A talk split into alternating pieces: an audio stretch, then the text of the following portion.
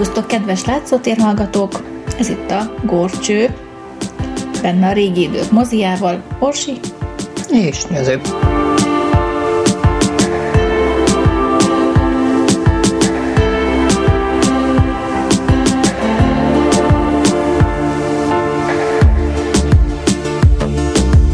Hát ismét időutazásra invitálunk benneteket. Mennyire régi idők mozia lesz?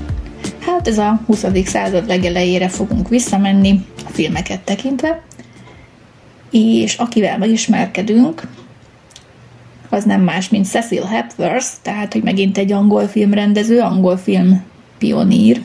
Sose hallottam róla. Hát eddig én sem nagyon, és ő nem is annyira az ismertek közül való, de ő is nagy mértékben hozzájárult, hogy az angol filmgyártás beindult a 20. A 20. század elején. Tehát angol filmrendező, producer, forgatókönyvíró és feltaláló is egyben, és az angol filmgyártás megteremtője, ahogy már említettem. 1874-ben született, az angliai Lambethben, amely ma Dél-London része, Cecil Milton Hepworth néven. Már az édesapja is, Thomas Hepworth, híres Magic Lantern bemutató ö, filmes volt, végül is, ha úgy vesszük, a korai filmvetítés. Igen, erről beséltünk a múlt évadi adások között. Igen, tehát, hogy a filmvetítő gépek egyik őse volt ez a Magic Lantern, és ennek jó ismerője volt, olyannyira, hogy könyvet is írt ennek a használatáról, és rendszeres bemutatókat szervezett. Tehát a kis Cecil hamar belenőtt a filmezésbe, így is mondhatjuk. Aztán, amikor felcseperedett, akkor dolgozott Burt Akersnek, és Charles Urbannek is. Őket ugye emlegettük még a múlt évadban, mint angol film pionírok. Itt az ő asszisztensükként dolgozott. Azután 1897-ben ő is írt egy könyvet, az volt a címe, hogy Animated Photography, The ABC of the Cinematograph. Vagyis hát ez a cinematográfnak, ennek a filmfelvevő, filmvetítő eszköznek a használatáról írta ezt a könyvet, ráadásul ez egy sorozatban jelent meg, az Amateur Photographer című könyvsorozatban, tehát ez egy ilyen ismeretterjesztő kiadvány volt, hát ugye, ahogy a címében is benne volt, amatőr fotósoknak. Az döbbenetes, hogy már akkor voltak ilyen dolgok. Hát Angliában igen. Az angoloknak ugye ez, ez az a műszaki érdeklődés valahogy nagyon hát az még van. azért ugye a fotózásnak is ugye a viszonylag korai időszaka. Tehát... Igen. Hát 1897-ben jelent meg konkrétan ez a sorozatnak nem tudom hányadik tagjaként, és itt már ugye a filmezésről írt ő egy szakkönyvet tulajdonképpen, egy ilyen nagyon kis vékonyka, de mégiscsak szakkönyv. Szunoka testvérével Monty Wixel alapították meg a Hepworth and Company produkciós céget, amelyet sokan Hepwix néven emlegettek, tehát az ő vezetéknevüknek az elejét. Igen, olvasztották össze. És hát a logójukban ők is ezt a rövidítettet, Hepwix-et használták. A céget később átnevezték Hepworth Film Manufacturing Company-nak, majd később Hepworth Picture Plays lett a neve. Egyébként Hepworth az ismerősei, barátai, közeli ismerősei Hepnek vagy Happynek is nevezték. Biztos boldog volt tőle. Viccesen, igen. Hát jó kis neve volt ilyen becélzés szempontból. 1899-ben Walton Thamesben, ez is közel van Londonhoz, megalapították a filmstúdiójukat, Hepworth Studios néven, hát kibérlettek egy házat, amit egy kicsit átalakítottak, egy ilyen üvegtetőt alakítottak ki, tetőzetet. Hát a középső részén ott lebontották Igen. gyakorlatilag a födémet, vagy a tetőszerkezetet, Erről, és ilyen üvegház épült bele, vagy lehet, hogy két ház darab közé építették azt az üvegházat, azt se lehet tudni. Hát ha minden igaz, akkor teszünk be róla rajzott fotót nektek, úgyhogy meg tudjátok majd nézni, hogy hogy nézett ki ez a korabeli filmstúdió, érdekes egyébként. Egy hetente körülbelül három filmet készítettek, ez nem volt azért kevés, mert ugye most képzeljük el a felvételek elkészítésétől az utómunkákon át, ugye még a sok sokszorosításnak is bele kellett férni, úgyhogy nagyon ezt a sokszorosítást sokszor nők csinálták egyébként, és így nappal letéve folyt a munka gyakorlatilag, amikor így tényleg benne voltak ebbe a filmgyártásba. Hát igen, meg pár száz példányt is legyártottak egy-egy Bizony. eredetiről. Több, akár több műszakban is dolgoztak, és, és tényleg nagyon intenzív volt ez a filmgyár. 1901 és 3 között együtt dolgozott Percy Stowe-val, aki trükkfel, a trükkfelvételekért volt felelős a filmjeiben. Ugye ezek egyre fontosabbá váltak abban az időben, mert hát ugye Méliès munkássága után sokan próbálkoztak ezekkel a trükkökkel, és a közönség persze imádta ezeket a trükköket, meg hát így technikailag is szerintem érdekes, mhm. érdekelte őket, hogy hogy lehet ezeket megoldani.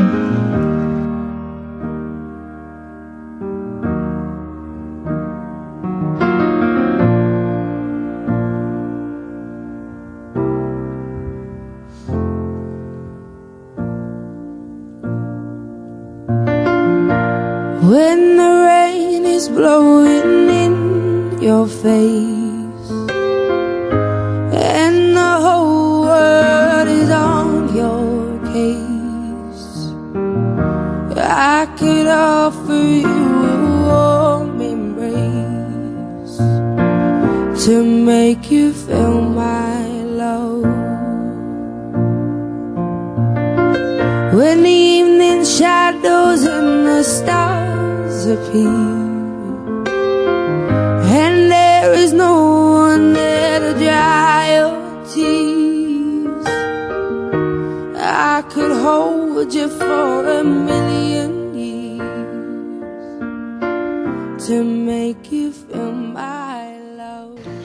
Egyike volt az első producer rendezőknek, akik felismerték, hogy milyen fontos a jó színészi játék és a jó karakter szerepeltetése a filmekben.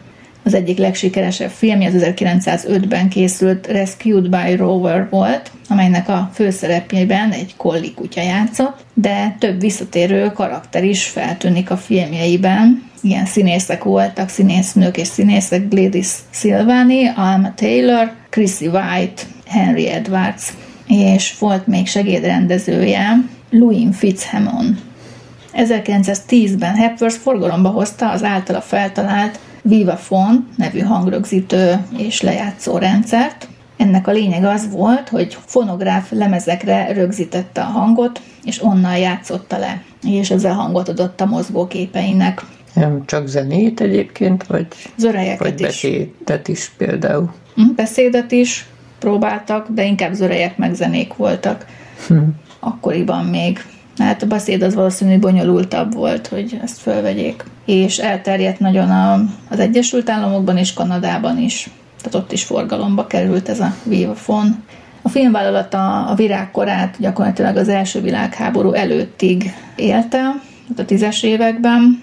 Hát ugye ez itt törést okozott mindenhol az európai filmgyártásban az első világháború. Aztán 1920-ban bele akart fogni egy nagyobb stúdiófejlesztésbe, és tőzsdére vitte a cégének a részvényeit, de gyakorlatilag nem sikerült ez a finanszírozási akció sem, tehát nem sikerült annyi pénzt összegyűjtenie, és ráadásul még egy, ebbe a pénzügyi manőverbe bele is bukott 1923-ban, és gyakorlatilag kénytelen volt az összes részvényét eladni és csődöt jelenteni. Úgyhogy gyakorlatilag meg kellett szüntetni a cégét, és el kellett adnia. 1924-ben az új tulajdonos a filmvállalat tulajdonában levő összes eredeti filmnegatívot beolvasztotta, hogy kinyerje belőle az ezüst tartalmat. Tehát ilyen nagyon banális oka volt, nagyon prózai. Mennyi ezüstöt szedtetett abból ki? Hát fogalmam sincs, de... Hát nem gazdagodott nem, meg belőle. Nem hiszem de minden esetre nem sok eredeti film maradt fönn, esetleg kópiák előkerülhetnek még, mint ahogy 2008-ban egy montreali filmarchívumban találtak is 1920-ban forgatott Helen of Four Gates című filmjéből egy kópiát. De azért meg tudtunk nézni pár filmet tőle, tehát maradtak fönn, hát leginkább másolatok. Tehát a 49 évesen csődbe jutott Hepworth a filmezést azért nem hagyta abban. A tapasztalatait tudta kamatoztatni az 1920-ban indult National Screen Service-nél, ahol elsősorban reklámfilmeket forgattak, illetve filmeknek az előzeteseit, és ő ott állt berendezőként dolgozni. Ezen kívül tartott előadásokat filmtörténetről, és ő lett a Brit Filmintézet Történeti Bizottságának az elnöke is, ami akkoriban indult. Aztán részt vett kutatóként Rachel Lowe a Brit Film Története című többkötetes művének, az első kötetének a megalkotásában, megírásában. A sorozat egyébként 1896-tól, tehát a filmezés kezdeteitől a második világháború kezdetéig, 1939-ig dolgozza fel a brit filmgyártás történetét, itt kifejezetten ez brit filmgyártásról szól, és 1948-ban jelent meg a hét kötet először. Aztán írt egy önéletrajzi könyvet is, Came the Down címmel, vagyis Eljött a hajnal. Ennek az alcíme Memories of a Film Pioneer, tehát egy film úttörő emlékei. És 1951-ben jelent meg. Részletes beszámolót nyújt a filmes korszak hajnaláról, és az 1900-as évek első negyedéről. Tehát érdemes, ha hozzájuttok, ezt elolvasni. Hát amit még érdemes róla tudni, kétszer nősült meg, az első feleségét, Margaret McGuffit 1902-ben vette el, és három gyermekük született. Margaret Hepworth, ugye a feleség, több filmjében is szerepelt, sőt, forgatókönyvíró volt a Robert a kutyában. Ami ugye a legsikeresebb film volt, tehát? Igen. Az Alice Csodaországban is szerepelt, és a megkésett levél tragikus történetében is. 1917-ben sajnos Margaret fiatalon elhunyt, és Hepworth csak 1929-ben nősült meg újra, tehát viszonylag már idősebben, és ekkor Olive Waltert vette feleségül, akitől egy lánya született, Valerie. 1953-ban hunyt el Greenfordban, London egyik külvárosában. Ez ennyit az élettörténetéről, ami tulajdonképpen nem volt nagyon mozgalmas már a többi filmrendezőhöz képest. Hát igen, kimondottan sótlan alak. sótlan angol alak volt, viszont tudományos munkában azért előjárt, tehát több könyvet is írt, előadásokat tartott, tehát inkább egy ilyen kicsit nem tudom, történeti szempontból is megközelítette a filmezést, tehát egy ilyen kicsit analitikusabb figura lehetett. Érdekes, hogy történeti megközelített, amikor éppen akkor kezdődött az egész sztori, tehát nem is nagyon volt még története. Hát, hát inkább jelene volt, de, nem? Tehát... Igen, de a 20-as évektől gyakorlatilag már ilyen szaktekintéként tekintettek rá. Úgyhogy onnantól kezdett igazából ezzel a elméleti részével is foglalkozni, bár mindig érdekeltem, mert ugye a filmfelvővőgépről már írt műszaki könyvet. Tehát egy, egy elég sok oldalú ember volt azért, uh-huh. nem kifejezetten a rendezők legnagyobbika volt, de a brit filmtörténetben mindenképpen jelentős szerepet játszott. Na de azért ismerkedjünk meg a filmjeivel, mert volt egy jó pár, amit ő alkotott mint producer, mint rendező, mint forgatókönyvíró, mint vágó részt vett ezekben a munkákban. Hát az első ilyen, amit így fölleltünk, bár ezt nem tudtuk megnézni, ez a The Egg Laying Man 1900-ból, a tojást tojó vagy tojást rakó ember. Tűha. Hát én nem... Mi volt előbb az ember vagy a tojás?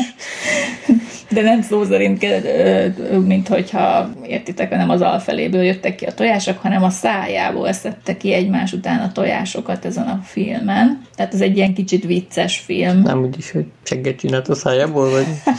És az utolsó tojás állítólag, mert ugye nem láttuk a filmet, de leírásból az derül ki, hogy az utolsó tojás az egy záp tojás volt.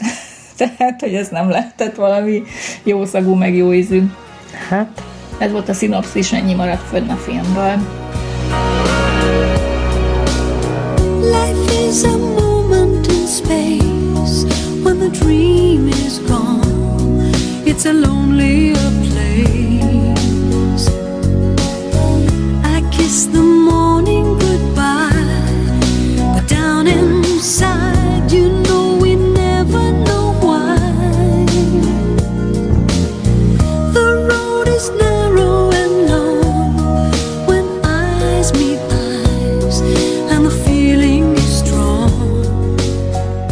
amit már meg tudtunk nézni, szintén 1900-ban készült, tehát egy nagyon korai film, a The Beggar's Deceit, vagyis a, a csaló koldus. Ez egy ilyen egyperces kis rövid film, akkoriban ugye ez volt a körülbelül egy tekercsnyi film hossz. Hát ez egy fiúról szól, aki ott koldul az út szélén, egy olyan kicsit széles gördeszkához hasonlító kis kocsin, de úgy, hogy ugye a sarkán ül, és úgy néz ki, mintha nem lenne neki tértől lába. És, és hát persze ott a járókelők sorba adják, adják neki az adományokat, tehát elég sikeresen koldulgat, míg nem jön egy rendőr, aki gyanút fog, mert a srác már eléggé fészkelődik, mert kényelmetlen neki ott ücsörögni a, ezen a kocsin ilyen helyzetben, és a rendőr füle akarja fogni, mire a srác észreveszi, hogy hoppá, lebukott, és fölpattan a, erről a kis kocsiról, és elszalad, a rendőr meg felbukik a kocsiban, és és megpróbál utána eredni, hát valószínűleg és nem érik vége is van. És itt a vége a filmnek. Ezt már ránk bízzák, hogy elkapja a srácot, vagy nem. Hát igen, és lehet drukkolni, hogy ki, ki, ki kinek akar drukkolni. Kérem, a chatbe tegyétek meg tétjeiteket. Vagy szavazataitokat, hogy ha már úgyis GG is szavaztatja itt a népeket, A, B, C, akkor A utol érte, B nem érte utol, C tudja a fene. Szóval ez egy tipikus vígjáték volt, ahol nevethetünk akár a csaló kisrácon és a rendőrön is, aki ugye asra esik a nagy igyekezetben.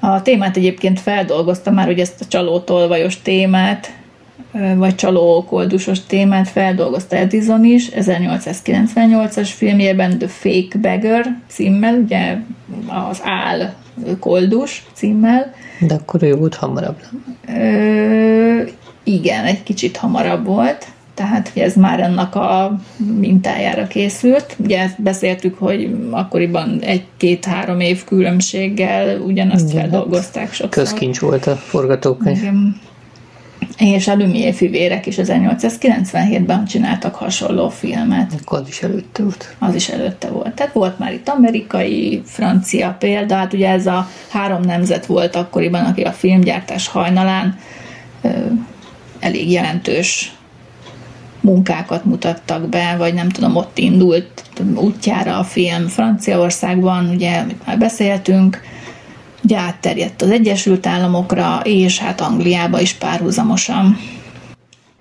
Aztán a How It Feels to be Run Over 1900-ból. Milyen érzés, ha elgázolnak bennünket? Milyen érzés elgázoltatni? Elgázoltatva lenni? Vagy valami ilyesmi. Jaj. Jó. Tehát... Elgázoltathatatlanságaitokért. Igen, ez is egy egyperces kis rövidke film, ezt is meg lehet nézni, megtaláltuk mi is. A kamerát a kamera kezelője az út szélén állította föl, és szemből veszi a forgalmat. Ugye hát először elhalad mellette egy lovaskocsi. Azt megúszza.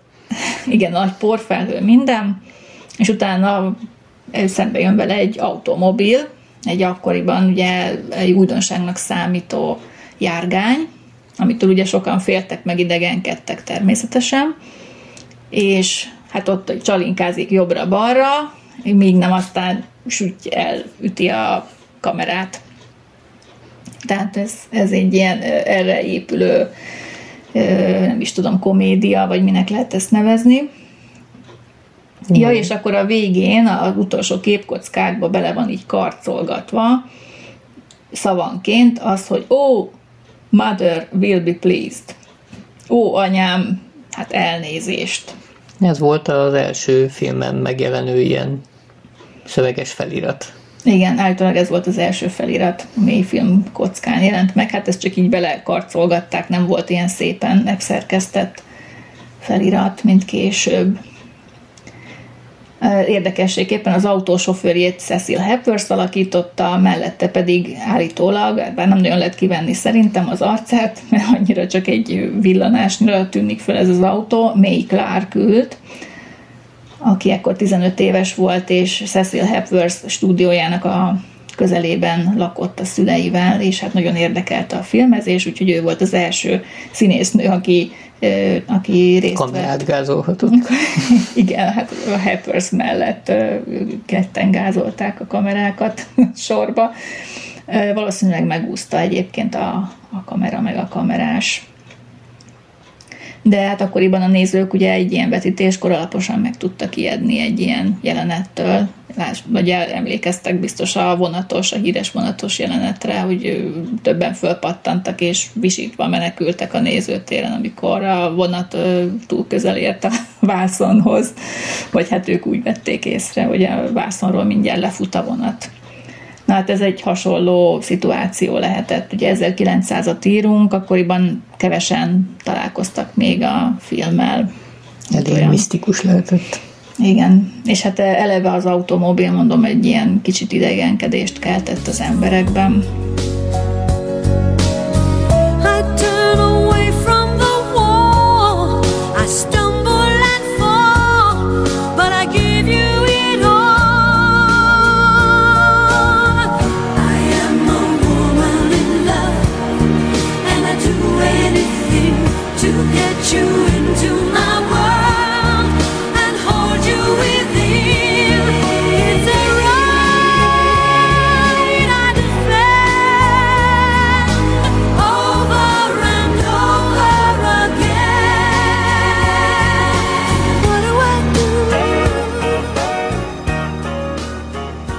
Következő az egy híres film, az Explosion of a Motor Car, 1900-ban készült ez is, egy autó felrobbanása, vagy az alcíme pedig a The Delights of Automobiling, vagy az automobilozás örömei. Két perces kis filmecske, az egyike a legikonikusabb brit trükkfilmeknek, mert ezt már trükkfilmnek lehet nevezni, a George Méliès által alkalmazott stop motion trükköknek az egyik első ismert brit adaptációjáról beszélünk, komikus elemekkel fűszerezve, és ezek a megoldások később az animációs filmekben már szélesebb körben is elterjedtek. Hát itt látunk egy automobilt, ugyanazt, amelyiket az előző gázolós filmben is láttunk, ez is ugye szembe jön velünk, közeledik, közeledik, míg nem elér egy bizonyos pontra, ott a kamera közelében, és akkor így puff, egyszer csak egy, hát hangos pukkanás nem volt, mert ugye nem volt hangja, de egy nagy füstfelhő, és egyszer csak így eltűnik a kocsi, és helyette ilyen nagy halom, ilyen alkatrész, roncs. meg roncs, meg darabkák hevernek ott az úton, arra jár egy rendőr, az ott hogy körbenéz, nem lát semmit, hogy mi történt itt, és akkor egyszer csak így fölnéz az égre, előveszi a látcsövét, és akkor ott lesi, hogy mik potyognak az égből, aztán rémülten arrébb ugrik, mert hogy a utasoknak a különböző testrészei érkeznek. Igen. Például a lába, a Hát elég bizarr, igen. Nek az, a, törzse, a cipők is rajta vannak, aztán ott a nőnek a törzse, de... A... a ruhája igazából, tehát nem nagyon lehet látni emberi testét, csak a ruhadarabokat, mint hogyha ki lennének tömbe. Na, szóval egy elég ilyen angol-fekete humorral. És akkor ott jegyzetelgeti a rendőr. Ja, igen, és a rendőr jegyzet füzetbe írogatja, hogy, miket talált. Miket talált, és lajstromozza, és próbálja azonosítani, így fölemelgeti így a testészeket, hogy ez vajon mi, és kié. szóval eléggé ilyen angol-fekete humor. Egyébként hasonlít ahhoz, mert ezt te is megemlítetted, visszakerestem, ez a Walter Robert Booth által rendezett az Extraordinary Cab Accident. Igen, ezt erről beszéltünk annak idején. Igen, amikor egy ilyen már nem tudom, lovaskocsi üt el egy embert, és akkor az meg úgy kilapul, és akkor egyszer csak így föláll, és tovább megy. Igen, összehajtogatódik, és... Uh-huh. Ez egy kicsit megy. későbbi, tehát ez a ez a busz rendezte film, ez 1903-as, de hát nagyon hasonló ehhez is, csak itt nem robbannak szét az utasok, hanem szerencsésen ugye fölépülnek a baleset után. Aztán láttuk még az Alice in Wonderland című filmet, 1903-ban készült, ugye Alice Csodaországban. Louis Carroll könyvének ez az első filmes adaptációja, A filmet Hepworth mellett Percy Stowe rendezte, akit már említettem, hogy a trükkfelvételekért volt általában felelős, és hát ebben a filmben is rengeteg trükkfelvételt alkalmaztak. És érdekesség még, hogy egy jó pár évvel később, 1910-ben rendezte meg ugye Porter az ő saját változatát, Alice tört, Csodaországbeli kalandjairól. Arról már korábban beszéltünk. De ez egy korábbi változat, és nagyon érdekes, 12 perces volt eredetileg, tehát ez már egy hosszú filmnek számított akkoriban, de ebből olyan 9,5 perc maradt fönn, miután restaurálták, hogy annyit tudtak belőle restaurálni. Alice szerepében May Clarkot láthatjuk, ugye a már emlegetett autós, autós hölgyikét, itt már kicsit idősebben, de hát még itt is fiatal lányként. A békát Hepworth játszotta, de természetesen elmaszkírozva. A fehér nyuszit pedig Hepworth felesége, Margaret McAfee. Szintén elmaszkírozva. Szintén elmaszkírozva. A bolond kalapost pedig Norman Witten, aki tehát érdekességképpen a bizony, ezt a bizonyos May Clark kisasszonyt vette később feleségül néhány év múltán. És hát ott egy csomó-csomó statiszta is. Igen. Mert hogy a kártyák azok ott rohangáztak. Igen, egy csomó kisgyerek, mint kártyalap. A felvételeket Walton on Thames-ben, ugye a stúdió, stúdiónak helyet adó városka egyik kuriájának a kertjében, a Mount Felix vagy Felix kertjében vették föl, és Port Meadowban, Oxford közelében. Egyébként nagyon jók és életűek voltak a jelmezek szerintem, és rengeteg felvétel volt a filmben, például amikor Alice ugye megissza ezeket a kis bájitalokat, és megnövekszik, illetve lecsökken, illetve a begyező hatására szintén változik a testmagassága, tehát összezsugorodik vagy megnő, és amikor Alice például végig szalad a nyúlnak a üregén, üregében. igen, azt ilyen metszeti ábrázolásba mutatták. Igen, mint keresztmetszet. Mint annak idején a csatorna alagutas filmben a a merészféle. Uh-huh. Igen, igen. A felvételeket egyébként negatívra filmezték, és például amikor a macska megjelenik, illetve eltűnik, akkor két negatívot helyeztek egymásra, és úgy értékel ezt a hatást. Hát igen, mert direkt úgy volt kitalálva, hogy egy ilyen nagy sötét bokor előterébe jelenik meg a cicamica.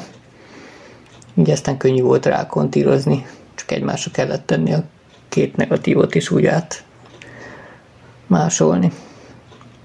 Aztán az egyik legjelentősebb, leghíresebb filmje, ugye a Rescued by Rover, amit már említettem, 1905-ben készült, Rover a megmentő, vagy Rover a kutyus. Ez nem egy marsjáró? és hát nem, egy most nem. Az későbbi film, majd ja. hát arról nem biztos, hogy most kell beszélnünk. Szóval ez egy 6 perces filmecske, és hát miért is jelentős ez a film? Többek azért, mert az egyik legsikeresebb filmje lett.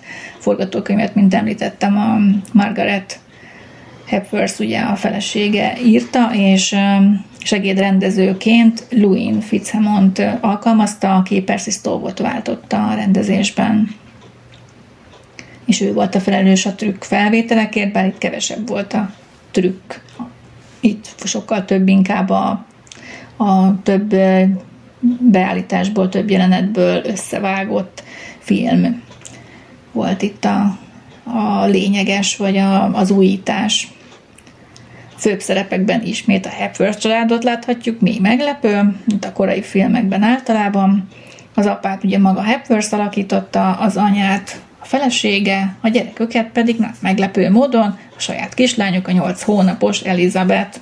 A kutyust, meg a kutyájuk. A kutyust, meg az ő saját kutyájuk, akit nem Rovernek hívtak egyébként a civilben, hanem Blairnek, de a Rover valamiért jobban tetszett nekik itt a filmhez. Annyira megkedvelték a nézők ezt a kutyust, hogy az, ezek után minden második vagy harmadik kutyust Angliában Roverről nevezték el. Rengeteg Rover szaladgált ott az utakon. Na tessék. meg hát egy autómárkát is. olyan sok a Marson is. Igen, és, és egy autómárkát is erről neveztek el, de nem tudom melyik volt előbb.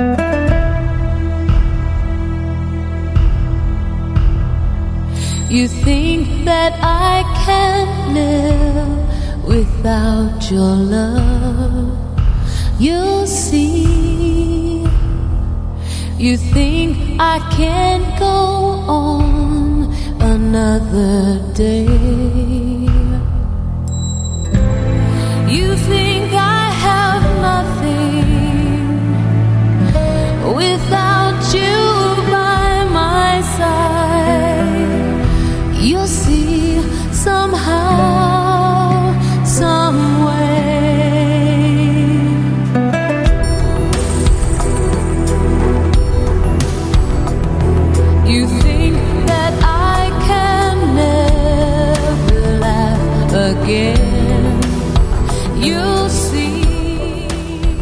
De mit, mit mentett meg ez a kutyus? Mert most már tudjuk, hogy volt gyerek, meg Hát igen. A történet ugye Roverről szól, nem meglepő módon, aki elvezeti a gazdáit az elrabolt kislányukhoz, akit egy gonosz koldus asszony elrabolt, aki csent a babakocsiból, amit a dadus eh, hát kicsit figyelmetlenül, egy kicsit magára hagyott egy-két pillanatra. Hát egész pontosan ugye jött a lovagja, Igen, a és katona. hát, és hát úgy ö, sétáltak tovább, hogy a háta mögött húzta a babakocsit, Uh-huh. és ugye azért voltál mérces, mi morci ez a koldus néni, mert előtte nem akart neki Pénzt adni. pénzt adni, és elkergették. Igen. Egyébként a dadust szintén May Clark játszotta a családnak a barátja, és ő ebben a filmben, mint vágóasszisztens is szerepelt, tehát itt már belefolyt a filmezésbe ilyen utómunkák terén is. Tehát abszolút összedolgoztak családi vállalkozásként ebbe a filmbe. Összesen két fizetett szereplő színész volt a filmben, az egyik ez a katonatiszt, aki ugye a dadus udvarlóját alakította, a másik maga a koldus asszony. Többit ezt megoldották így házilagosan. Kosba. Bizony. Hát egy kis költségvetésű film, ugye. Az abszolút főszereplő természetesen Blair volt a kutyusnak, és fizettek semmit, gondolom, csak Hát csontot. csak kapott érte valami plusz kaját. Hát lehet. De a lényeg az, hogy viszont annyira népszerű lett a nézők körében, hogy filmsztár lett belőle. Tehát szerintem ez, ez minden pénzt megért. Igen, hát úgy látszik, akkor már nagyon jól tudta azt, hogy egy filmbe ugye gyereket kell rakni, meg kutyát, és akkor ez tuti siker. Igen. Na hát ami fontos, hogy a kameramozgások már ugye elég jelentősek voltak, és bár kezdetlegesek, mert ugye nem mindig sikerült ez a beállítás úgy, ahogy gondolom szánták, de legalább megmozdult a kamera, és főleg a kutyust vették föl, tehát nem annyira számított, hogy például a gazdái ki, ki rohannak a képből, képből. A lényeg az, hogy a kutya föl volt véve. És ez is fontos előrelépés volt, hogy a történet alakítását a vágásokkal érték el. Tehát több mint 20 jelenetet vettek föl, forgattak le, és abból utómunkával állították össze a történetet. És tulajdonképpen így nem volt szükség arra, hogy feliratokat illesztenek a jelenetek közé, mert egy lineáris történet szerkesztéssel, történet meséléssel abszolút érthetővé tették a filmet. Szépen látszott, hogy nagy, hosszú egyenes utcán végig szalad a kutyus, aztán vágás, bekanyarodik egy kanyarnál, Megint vágás, el, elér egy folyóparthoz, átúszik, utána megint végig szalad egy utcán, megtalálja a házban a babát, aztán ugyanezt visszafelé, tehát szépen végigkövették, és amikor Igen. És eh, ez is megmutatta, hogy a vágásnak legalább akkora szerepe van a történet alakításban, mint magának a felvétel felkészítésének. Tehát ez is jelentős, csak éppen nem olyan látványos. A filmből 400 kópiát készítettek, és darabját 8 fontért adták el, amely akkoriban azért szép summa volt. És hát hasonló filmet láthatunk Griffiths-től, a The Adventure of Dolly című első filmje volt 1908-ból. igen, erről szintén beszéltünk a múlt Igen. évadban Tehát már. ez amerikai változata ennek a gyerekrablós történetnek. Jó, és hát amit most még megnéztünk, ez is megnézhető, egy rövidke kis film, a Baby's Toilet, 1905-ből szintén. Hát úgy lehetne fordítani, hogy babagondozás, van valami ilyesmi három perces kis filmecske, ezen is a már említett Elizabeth, a pár hónapos Elizabeth látható, Hepworthék első gyermeke. Hát ez a kislány is egy filmsztárnak készült, biztos. Itt a dadus fürdeti, öltözteti és eteti a kis Elizabetet. Mégis hintőporozzák, szóval úgy igen. abszolút szabályos hát vannak benne, kap. Igen, vannak benne mesztelen jelenetek, húha. Hát villantott egyet a baba, bárhogy nézzük. Baba popsi, hát lehet látni. Na, szóval ez egy kis kedves jelenet sor. Most egy nagyobbat fogunk ugrani az időben, mert a legközelebbi olyan filmek, amikről legalább egy szinopszis fennmaradt, azok már a tízes években készültek. 1913-ban több filmet is rendezett, ilyen például a The Cloister and the Heart, a Kolostor és a Kandalló. Erről csak szinopszis maradt fönt.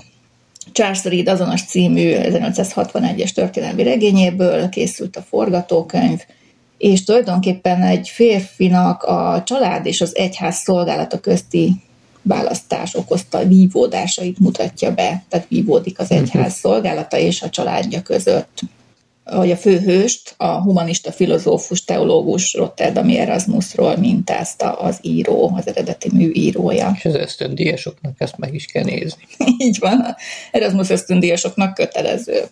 A film főszerepében Alec Worcester, Elma Taylor és Hay Plumb játszik.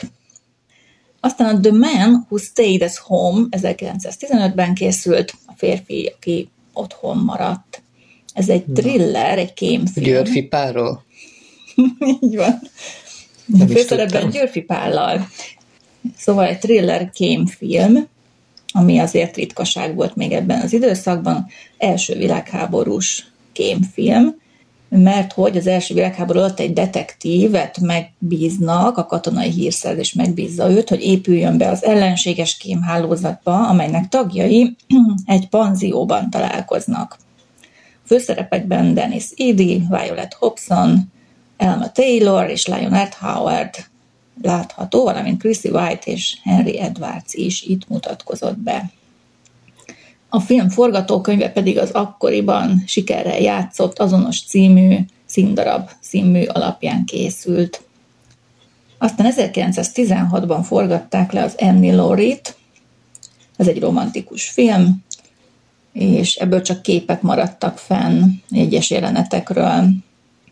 William Douglas azonos című költeménye alapján a forgatókönyvet maga Elma Taylor írta, aki ugye, mint színésznő, nagyon sok Hepworth filmben szerepelt, és ő is játszotta itt is a főszerepet. Rajta kívül még Stuart Rome és Lionel Howard látható. Tehát akkor a világháború alatt ott folyt a filmgyártás. Igen, igen. Uh-huh. Ha gondolom nem is olyan ütemben, de azért csináltak filmeket, és jártak az emberek színházba, moziba. Hm. Meglepő módon, mondjuk Angliában ez még akár elképzelhető valamilyen szinten. Ott azért nem voltak olyan, volt hat szintér konkrétan. A történet egyébként Skóciában játszódik, ahol egy úr, Sir John McDougall, beleszeret egy parasztlányba ennibe, és feleségül készülött venni, a lány azonban az úr unokaöccsébe, Alfred Englishbe, vagy más fordításban inglézébe szeret bele. Hát ez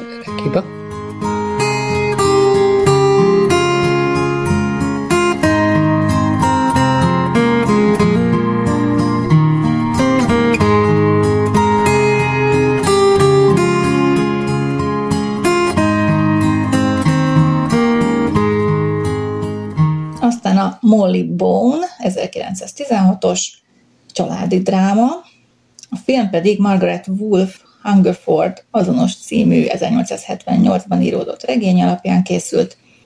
A történet röviden egy fiatal pár megpróbál a házsátos nagypapa kegyeibe férkőzni, miután az nem adja jóváhagyását a házassági szándékukra. A sztori az angolok által megszállt Írországban játszódik 1850-ben. Aztán 1916-ban készült szintén a The Marriage of William S., hát William S. házassága, ebből is csak képek maradtak fönn. Mary Augusta Ward azonos című 1905-ben íródott regényéből készült a forgatókönyv. Történet pedig, hát, hogy ez a William első egy jóképű, gazdag, sikeres politikus, beleszeret Lady Kitty Bristolba, hát aki sok férfi szívet hódított már meg, és tört össze, és elég kétes hírnévnek örvend a társadalmi körökben. Es pedig a három héttel a találkozásuk után kéri meg a kezét. A lány igent mond, bár figyelmezteti a férfit, hogy hát elég heves vérmérsékletű és irányíthatatlan természetű, és hogy még meg fogja bánni, hogy feleségül veszi, de hát a férfi nem törődik vele, ő szerelmes, ugye. Három évvel később a házas pár Londonban él, és Kitty nagyvilági dámaként ismert. Közben születik egy fiúk is, aki mozgássérült sajnos, és Kittynek ugye ápolni is kell őt. Közben a férje politikai karrierjét is támogatja, beindítja, és szépen élnek. Azután történik egy tragédia, amikor meghal a fiúk, és az nagyon összetöri Kittit. Olaszországba költöznek a férjével, hogy próbáljanak ugye felejteni. Ott Kitty találkozik egy korábbi szeretőjével, aki hát elcsábítja őt, elmenekülnek, elszökteti a nőt, és közben Es megpróbálja megakadályozni, hogy a feleség által írt egy botránykönyv megjelenhessen, és két évvel később Kitty nyomára bukkan egy kis panzióban az Alpokban. Gitti nagyon beteg, nagyon sok nehézségen ment közbe keresztül, ugye már nincsenek együtt azzal a bizonyos olaszországi úriemberrel, és aztán végül is meghal es karjaiban, de megbékülve.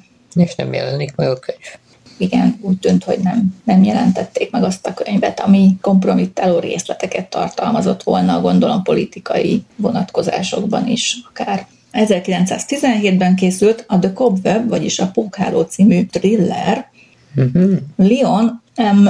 Lyon színdarabja alapján. Elég fura művésznév, gondolom, mert hogy nem, nem gondolnám, hogy igazi, de ki tudja. A történet dióhéjban, hogy egy milliómos tévesen azt hiszi, hogy megölte az őt zsaroló mexikói feleségét. Miközben az a soktól hunyt el. Nem tudom, mit, mitől kapott sokkot, de nem a milliómos férj ölte meg. És ez okozza a kalamajkát. 1919-ben több filmnek is producere volt Epworth, a The City of Beautiful Nonsense című filmnek, melyet Henry Edwards, ugye a színész rendezett, és ő is játszotta a főszerepet benne Chrissy White-tal együtt. A forgatókönyv pedig Ernest Temple Thurston azonos című 1909-ben megjelent regényéből íródott, egy olyan nőről szól, aki anyagi haszon és biztonság reményében akar férhez menni, de az utolsó pillanatban ráébred, hogy ahhoz, hogy hű legyen önmagához, és boldog legyen, szerelemből kell férhez mennie. Micsoda tanulság. A történetet egyébként 1935-ben már hangos filmként újra megfilmesítették ugyanezzel a címmel, The City of Beautiful Nonsense. 1919-ben készült a Broken in the Wars, hát a háborúk sebesültjei vagy károsultjai, ez egy propagandafilm, részben fikciós, de valós szereplőkkel, például John Hodge, ő a nyugdíjügyi miniszter volt, ő tényleg a nyugdíjügyi miniszter volt, tehát az ő felkérésére készült a film, ő is feltűnik a filmben, a királyi nyugdíj alapból az első világháború után leszerelt katonákat támogatásban részesíti, és a film azért született, mert a királyi alapot elkezdték bírálni egyes veterán szervezetek, hogy tulajdonképpen egy kormány által támogatott jótékonysági szervezet, és az állam feladata lenne az, amit ők végeznek. Tehát nem egy jótékonysági szervezetet kéne támogatniuk. A film biztosítja a nézőket, hogy a királyi alap az nem egy jótékonysági szervezet, és állami pénzeket juttat a rászorult katonáknak, tehát nem egy jótékonysági szervezeten keresztül. Értitek? Tehát, hogy nem korrupciós dolgokat keveredik bele a kormány. És ilyet bizony, bizonyítani kellett egy filmben már akkor is kormányok nem szoktak abba kerülni. Ezt uh-huh. mi nagyon jól tudjuk. A filmben egy mozgássérült veterán katonát, a volt munkáltatója, a földbirtokos, és a nyugdíjügyi miniszter személyesen győzi meg, hogy fogadja el az állami támogatást, amely lehetővé teszi számára, hogy saját üzletet nyithasson. Tehát személyesen korrumpálják. Ahelyett, hogy nyitna Bécsben egy kávézót. Na például. Aztán egy olyan filmet, filmről is tegyünk említést, amit meg is lehet nézni, mert ez volt az a bizonyos film, ami előkerült Montrealban, egy kópiája. Ez a Helen of Four Gates, Helen Four Gatesből, egy 90 perces film egyébként, tehát ez egy abszolút nagy játékfilm idejű történet. A film pedig Ethel Carney Holdsworth azonos című regényéből készült. Yorkshire-ben vették fel a jeleneteket, ahol az eredeti regény is játszódik, és Yorkshire-i dialektusban beszélnek a szereplők, bár ezt ugye csak a feliratból lehet kideríteni. Ja, Yorkshire dialektusban van feliratozva. Igen.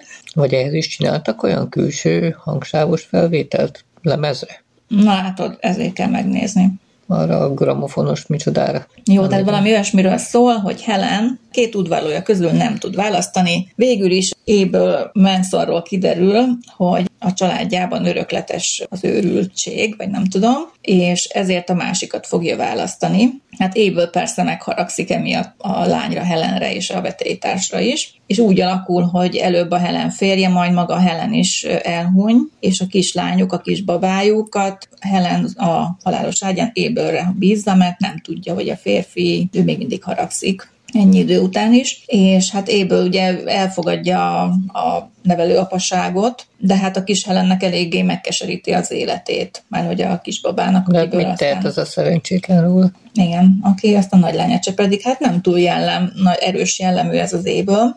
Na, az a lényeg, hogy egy, amikor fölcseperedik ugye a kis Helen, akkor megjelenik ott a, a birtokon egy fiatal diák, Martin Scott, ki nyári munkásként dolgozik náluk, és hát a két fiatal természetesen egymásba szeret, és ugye össze akarnak házasodni, de az apa, ugye a nevelőapa, akiről a, a lány azt gondolja, hogy az apja, elijeszti Martint azzal, hogy náluk örökletes az őrültség ugye a családban, és hát Helen kétségbeesésében a Martin után akar menni, aki elmenekült, elmenekült, szóval gondolom elutazott tanulni Elszökött, igen. De megakadályozza abban, hogy, hogy követhesse Martint, egy bizonyos Fielding Day nevű úriember, aki éből üzlettársa, és éből szövetkezik vele, hogy a, a lányt ő fogja feleségül venni, tehát meg megkapja a hozományt, meg társulni fognak, meg stb. Szóval ez egy ilyen üzleti típusú házasság, ahol a lányt is kiárusítja gyakorlatilag a apuka nevelő a puci. Igen, aztán Helen boldogtalan házasságban él ezzel a férfival,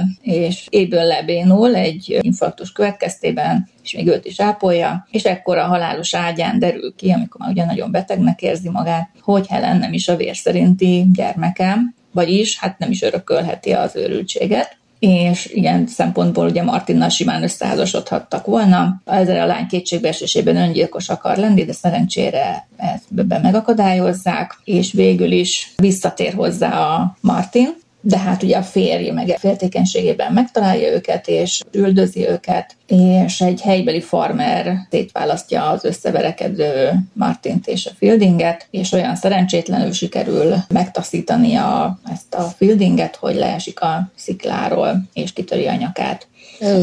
Helen pedig ugye Martinnal elmegy a naplementébe, és a mozgás képtelen ébölt ott hagyja a sorsára bosszúból, vagy nem tudom, tehát hara, haragjában. Megérte.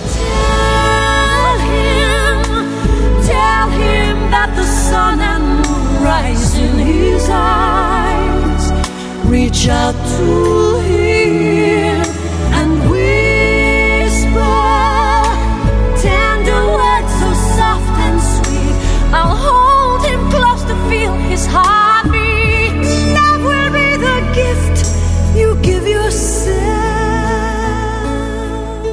Aztán The Narrow Valley 1921-ben készült a Völgyszoros. Ez egy romantikus dráma, egy tiltott szerelemről, és amiről kicsit részletesebben beszélünk, az szintén 1921-ben készült a Tennessee című film, mert hogy ezt szintén meg lehet találni.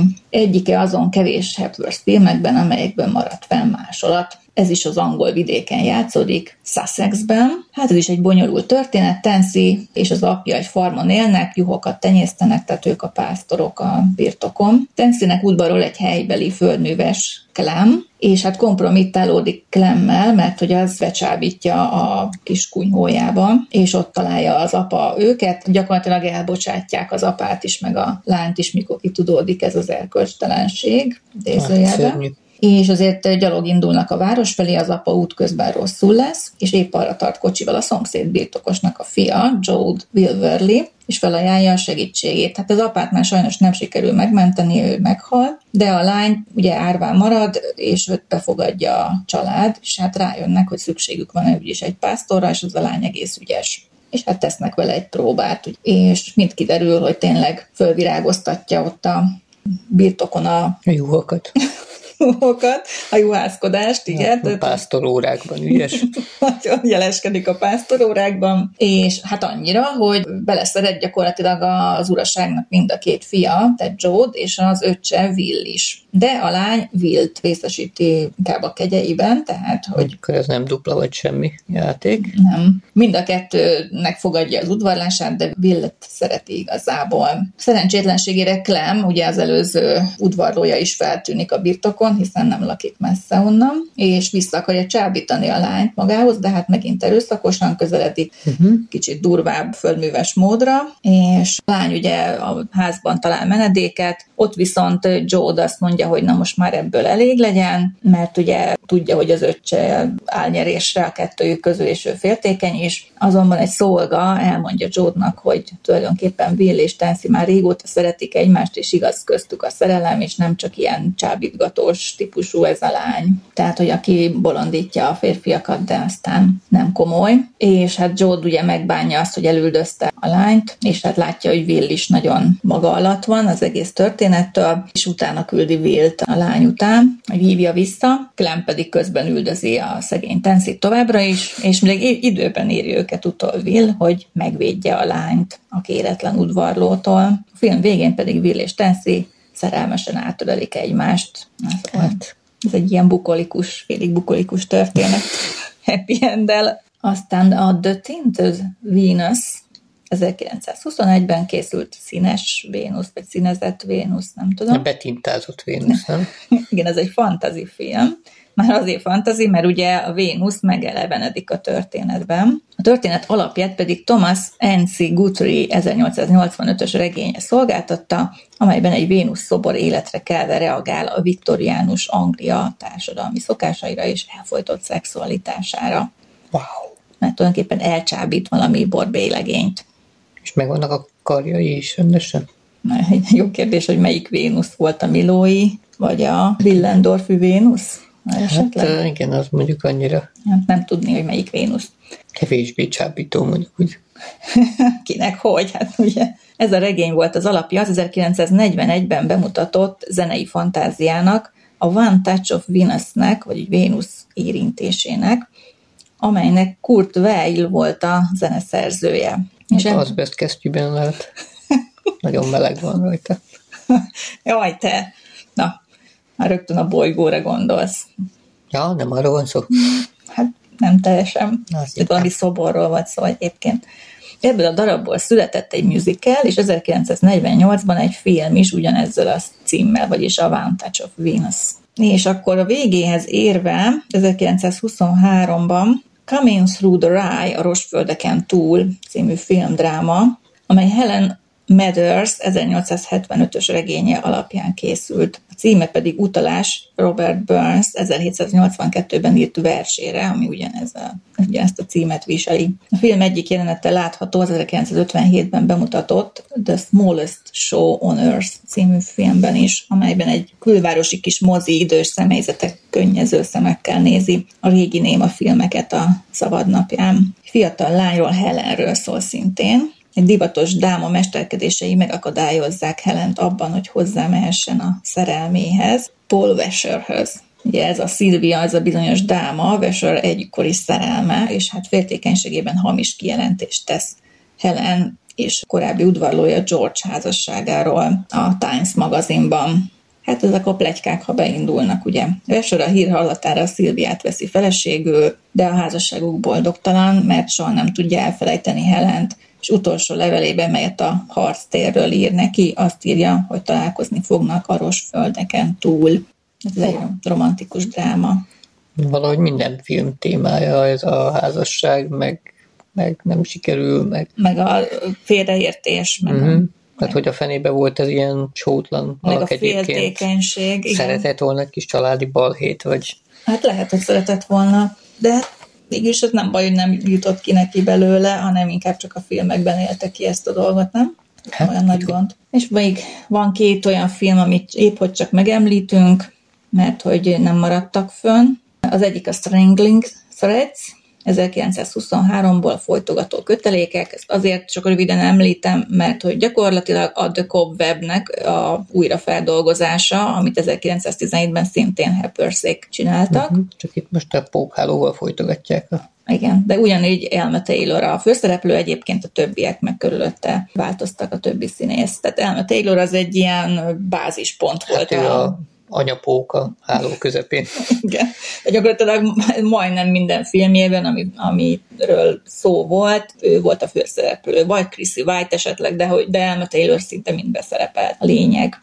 Róla majd találtok képet a kis albumunkba. Mist in the Valley, az egy krimi 1923-ból, rejtély a völgyben, mondjuk én így fordítottam. Egy bentlakásos lányiskolából hazatér az apjához, de az apja helyett a nagybátyja lakik a házukban, valami oknál fogva, amit ő nem tud kideríteni, és elég hűvös fogadtatásban részesíti őt. Ez alatt másik szál egy pénz és iratok nélküli férfi bolyong, majd elalszik egy teherautóban, és Devonban ébred fel. A lány pedig elmenekül otthonról, de nem emlékszik, hogy miért menekült el, csak arra, hogy valami szörnyűség történt. A férfi és a, ez a bizonyos Devonba megérkező férfi és a lány találkozik, hát egymásba szeret, és összeházasodnak később, és aztán kiderül, hogy a lányapját meggyilkolták azon az éjszakán, amikor a lány elmenekült, és nem tudta, hogy miért kellett menekülnie.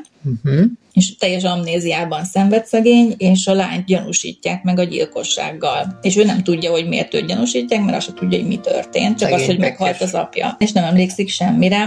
És ugye jön a bírósági tárgyalás, ami izgalmas fordulatokkal és feszültséggel teli. A végén azonban minden jól alakul a lány számára, és kiderül az igazság.